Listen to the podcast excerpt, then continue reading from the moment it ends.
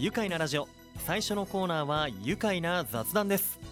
今日のゲストは宇都宮東ライオンズクラブ会長の関本純一さんです。関本さんよろしくお願いします。あこちらこそよろしくお願いします。ようこそお越しいただきました、はえー、まずは、関本さんが会長を務めていらっしゃいます宇都宮東ライオンズクラブ。ライオンズクラブとはどのような団体なのか教えていただけますか？はい、えー、ライオンズクラブはですね、えー、200を超える国と地域に4万8000のクラブがあり、えー、140万の会員を要する世界最大の奉仕団体で、はい、えー、各クラブはその地域で求められている奉仕の在り方を考えながら、うん、まあ、奉仕活動を実践しているクラブです。えー、それとですね、うん、まあ、今回のウクライナの件ですが、はい、えー、国際協会を通してウクライナの難民、うん、えー、避難民に支援をしております。うん、えー、それと日本でもですね、はい、えー、もう12年ぐらい前なんですかね、日本えー、東日本大震災や、うんうん、えー、その後の熊本震、えー、地震の時にも、はい、国際協会の方からも支援をいただいたりしている、まあ、そのような団体です。はい、その世界中でつながってそうですね。同じ一つの思いを持って、うん、こう地域奉仕活動をしている、はい、もう世界最大のクラブになるわけですね、はい、そういうことになります。んなんかかっこいい、かっこいい言い方すると。ですし、素晴らしいですよね。はい。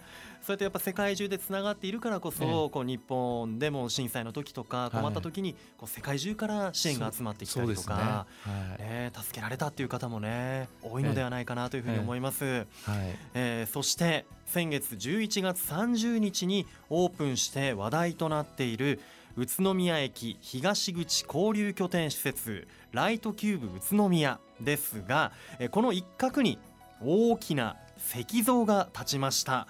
明石志賀之助の石像です。こちらがね実は宇都宮東ライオンズクラブによって建てられたものなんですよね。さあラジオの前の皆さんは明石志賀之助知っていますか？え実は今からおよそ12年前になるんですが、えー、ちょうど初代のねパーソナリティが、えー、菅ちゃんがやっていた時なんですが番組がねスタートしてすぐの頃に3週にわたって取り上げたのですがあの2代目の僕はですね全く恥ずかしながら志賀之助について知らなかったのでこれをきっかけにですね改めてどんな人物だったのか今日は関本さんと一緒にこう雑談というかねおしゃべり語っていきたいなというふうに思っております、はい、お願いします、はい、えー、まずは、えー、明石志賀之助とはどんな人物なのでしょうか？関本さんお願いします。はい。えー、実はですね私も7年前、えー、この明石比嘉之助を、はい、えー、なんですか50周年の記念日の、うん、にしようと、えー、思ってた時に、はい、えー、初めて実は知りまして、はい、えー、それからですね、いろいろネットで調べたり、うん、えー、したところ、えー、郷土歯科の中村先生が書いた「明石、えー、日の下海山明石志賀之助」の本を知って、ええ、まあ買ってきて勉強したというようなところなんですね。そうなんですね。え、そうなんですよ。ねこのクラブの50周年のまあ記念碑で、こう何かこう宇都宮にゆかりのある方のやっぱ石像をね建てたいなと思って、そうなんです。その時にこう出会ったわけですね。明石志賀之助。ええこうもういろいろな功績がある方というふうに伺ってるんですが。そうですね。はい、まあ。まあ、相撲協会でも認めていただいている初代横綱っていうことで、はい、初代初代横綱。ということになります。ね、はい、お相撲さんですよ。もう国技のお相撲の。の初代横綱が、これが宇都宮出身と、出身。いうことで。いや鳥肌ものですよ、知らなかった僕にとっては、うん、それですね、江戸時代のね、えー、初期の頃なんですが、はい、1639年ですか、うん、宇都宮師範、えー、奥平の家臣で、はい、山内、うん、修善の子山の内修善の子、うん、鹿之助として宇都宮に生まれたと言われています。鹿之助として、えー、まずは、そう,、ね、そういうことです。やっぱ、あれですかその当時からやっぱ赤ちゃん赤子として大きかったんでしょうね大きかったみたいですね。力持ちで有名だったというようなことが 伝えられているみたいですけど、ええ。それで、まあ、江戸に出てですね、えっ、と須磨あ須磨の浦親方っていうお相撲親方のところに弟子入りして、明石志賀之助のしこあ明石のしこ名をいただいて明石志賀之助を名乗るようになったっていうことで。す。へえ、じゃあ江戸に出て、まあ、明石のしこ名をこう親方からもらって。へえで明石志賀之助を名乗ると。ね、志賀之助から志賀之助に そうですね。を名乗るように。ね。へえなんか ね明石家さんまさんの明石と同じこのやっぱそういうしこ名をもらったんですね。なるほど。それですね。体がですねまあ巨漢っていうかえ身長が2メーター21センチえ体重が225キロあったと。でその体を生かして、ええ。技を磨き、負けず知らずの、え力士として江戸一番の人気力士になったって言われています。言われていはい、いるわけですね、はい、身長が2メーター21センチって。そうですね。いや大きいですね、もうジャイアント馬場さんとかよりも大きいですもんね全然ね。ね。はあ、プチ情報によるとあのレスラーでアンドレザ・ジャイアントさん、ね、もうお亡くなりになられましたね、えー、その方が2メーター24なんであららら。大体同じぐらい。同じぐらいですね。いや。いやいや江戸時代ですからね。すごいですよね。日本人でということで。はい、でその後活躍されて。そうですね、ね、それでですね、うん、えー、天下無双の力を発揮しということで、うんうん、えー、これは幕府から、はい。えー、いただいたみたいなんですけど、ええ、木下日下海山。まあ、天下一の意味。意味なんですけどね、はい、お称号をいただいて、うんえー、いただいたっていうことですね。そうなんですね、え。ー、すごいですよね。将軍からですもんね。うん、それで しかも初代横綱。っていうことです。いやかっこいい方がねまたこの宇都宮出身で。いらっしゃったということで、あの宇都宮駅東口の志賀之助の石像は、えー、白御影石製なんですよね、はい、白いんですよまた、まあ、まあ当時結構志賀之助さんもですねお肌が白かったのかなっていうふうにねどうでしょう、イメージしちゃうんですけど御影石のように 僕美肌だったのかなみたいな、であのその石像も見に行きましたけどあの回しをつけて、あの左手を掲げた威風堂々のこの佇まいでね、これももう大きいですよね。そうですね、うん、もう台座をもう抜いての高さなんですけど、はい、先ほど言ったようにあのえー、2メーター21センチ実物大の大きさで、えー、立てました。だからもう台座に乗ってるから余計大きく見えるっていうね、ね。はい、立派な石像なんですがもうね表面もあのつるっとしている部分もあったりざらっとしている部分もあったり、ね。えー、こう陰影をつけてまあこうお化粧されているようなね、素晴らしい作りになってますから、ね、磨かれてますよね。ありがとうございます。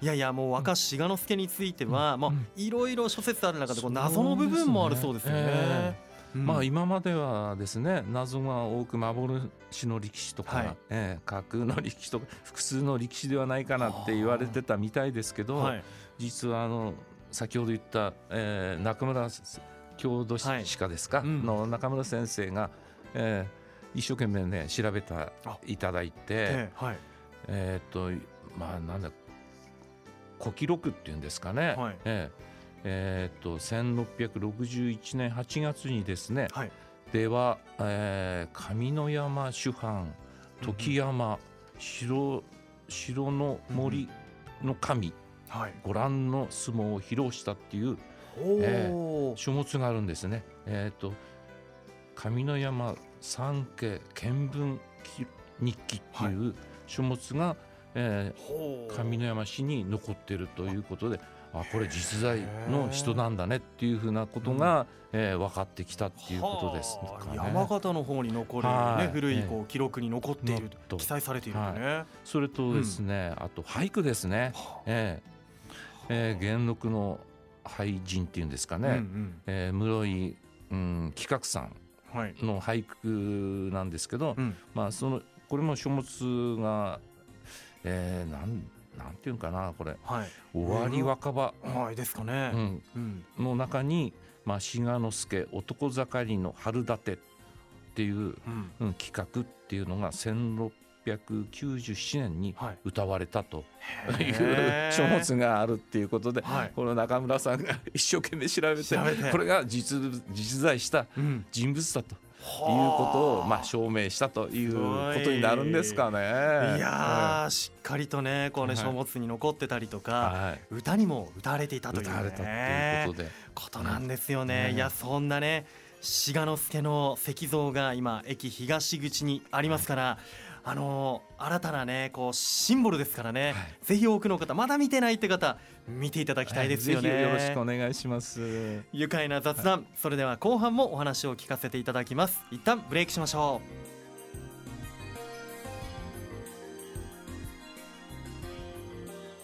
改めまして愉快な雑談。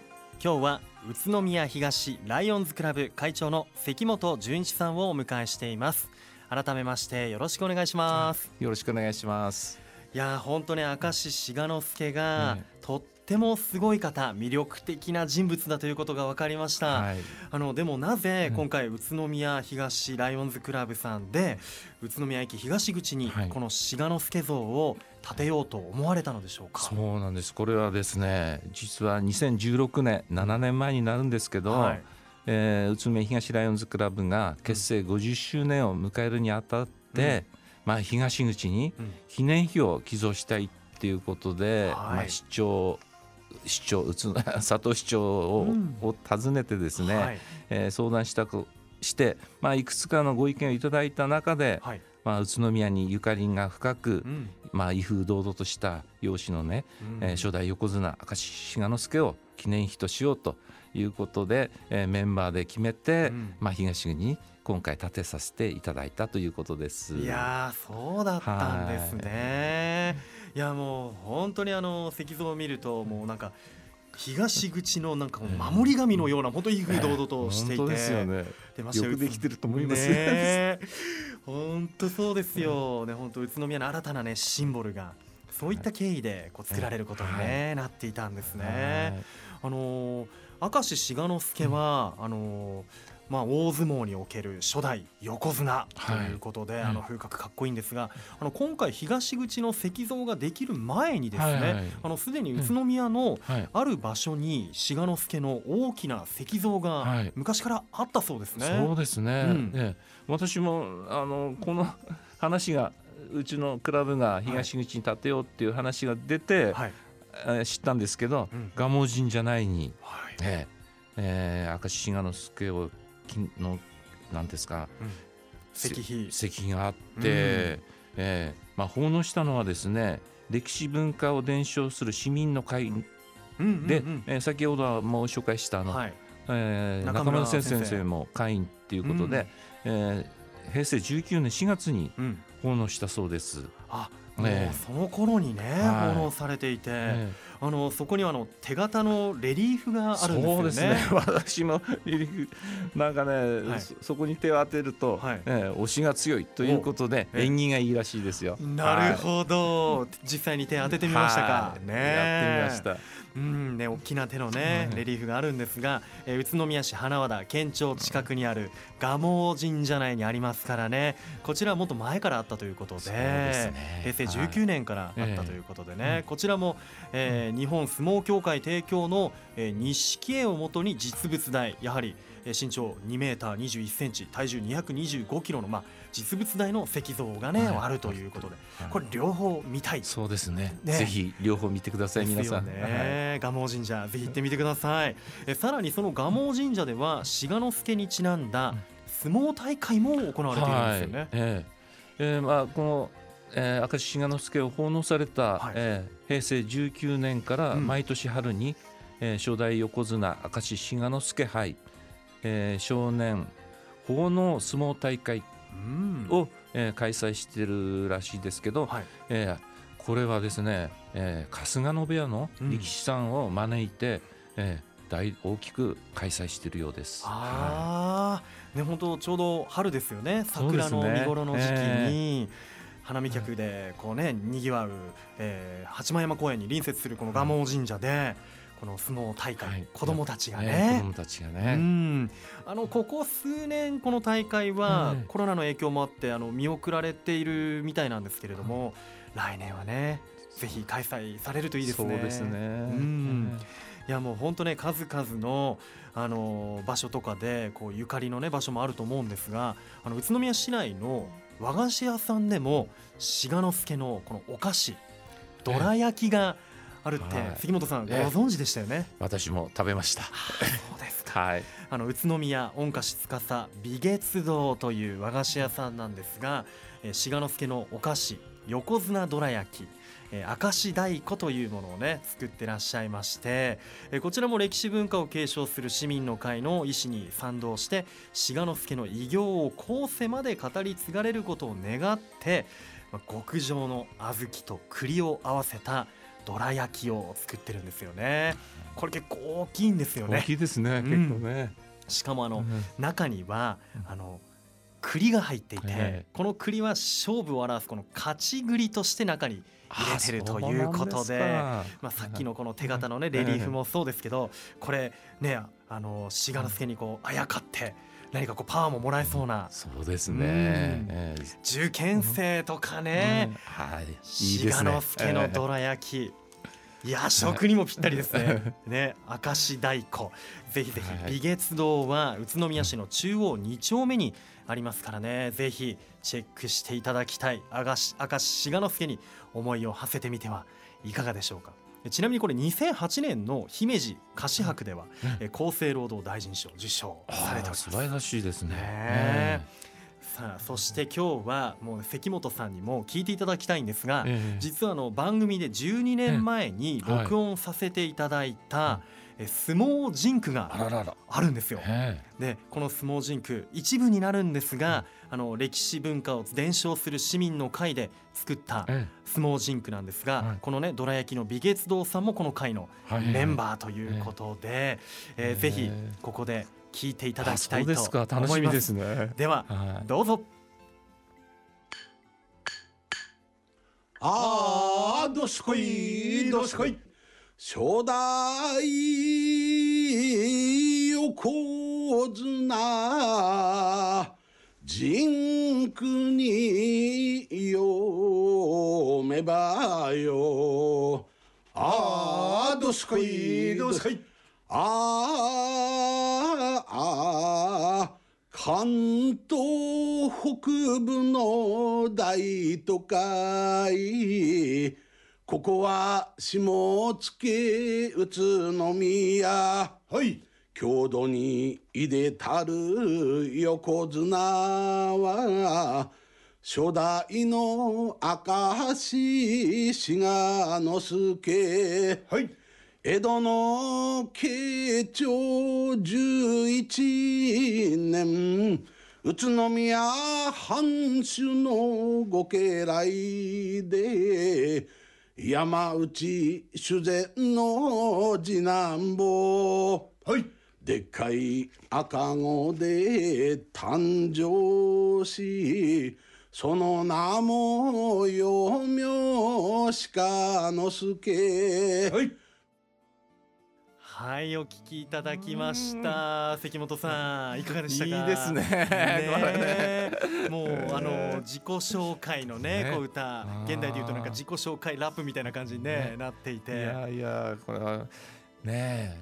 楽しいですねこれ聞いてると、うん。ねえ志賀之助がどんな人だワクワクする感じがしますね。うんは関東北部生まれ、うん。大都会生まれとかね、えー次男坊ででっかい赤子みたいな、ね、ワードがあったりして、あのこの相撲人句志賀之助のこの武勇伝を調べ上げて、ええ。この歌作られていあるという,、ね、ことなんですね。本当その石像の前で流したいですね。そうですね 流れるようになんか考えましょうか ぜひお願いしたいですよ。ねね、そんなもう僕の中ではヒーローです。はい、志賀之助の石像がこの度宇都宮駅東口に建てられました。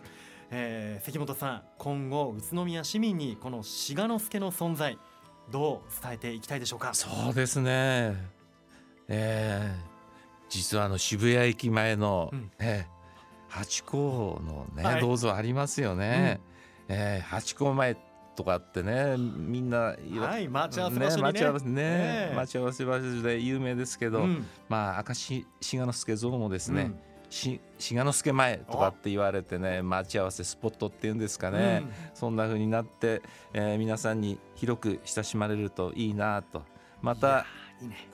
ね、えーはあれですよね、えー、ハチ公はうん。映画にもなりましたよね。ハチ、ええハリウッド映画でしたね。ハリウッド映画ですよ。ね、なんかねハリウッドえあの映画で、まあ、世界中からですね、えー観光スポットになってるということもありますんで、ええ。ぜひあの明石志賀之助を題材にした、うん。映画を作ってもら映画いいですよ。映画か誰か考えてもらえればいいなと、ねえ。国技も初代横ですよね。綱ですからね。えこれはぜひ誰か考えてください。人任せ。違うね。いやでも本当そうですよね、ええまあじゃあスポットにもなってほしい。映画にもなってほしいし。う、ん、しかも本当 LRT のねちょうどあの停留所の目の前に目の前ですから。ますから、はい。ぜひ待ち合わせスポット、皆さんしていきましょうよ。よね。ろ、しくお願いいたします。それでは、えーこのワードで一緒に締めたいと思います。いきますよ。はせーの、志賀之助愉快だ宇都宮。愉快な雑談今日のゲストは宇都宮東ライオンズクラブ会長の関本純一さんでした。ありがとうございました。ありがとうございました。住めば愉快だ宇都宮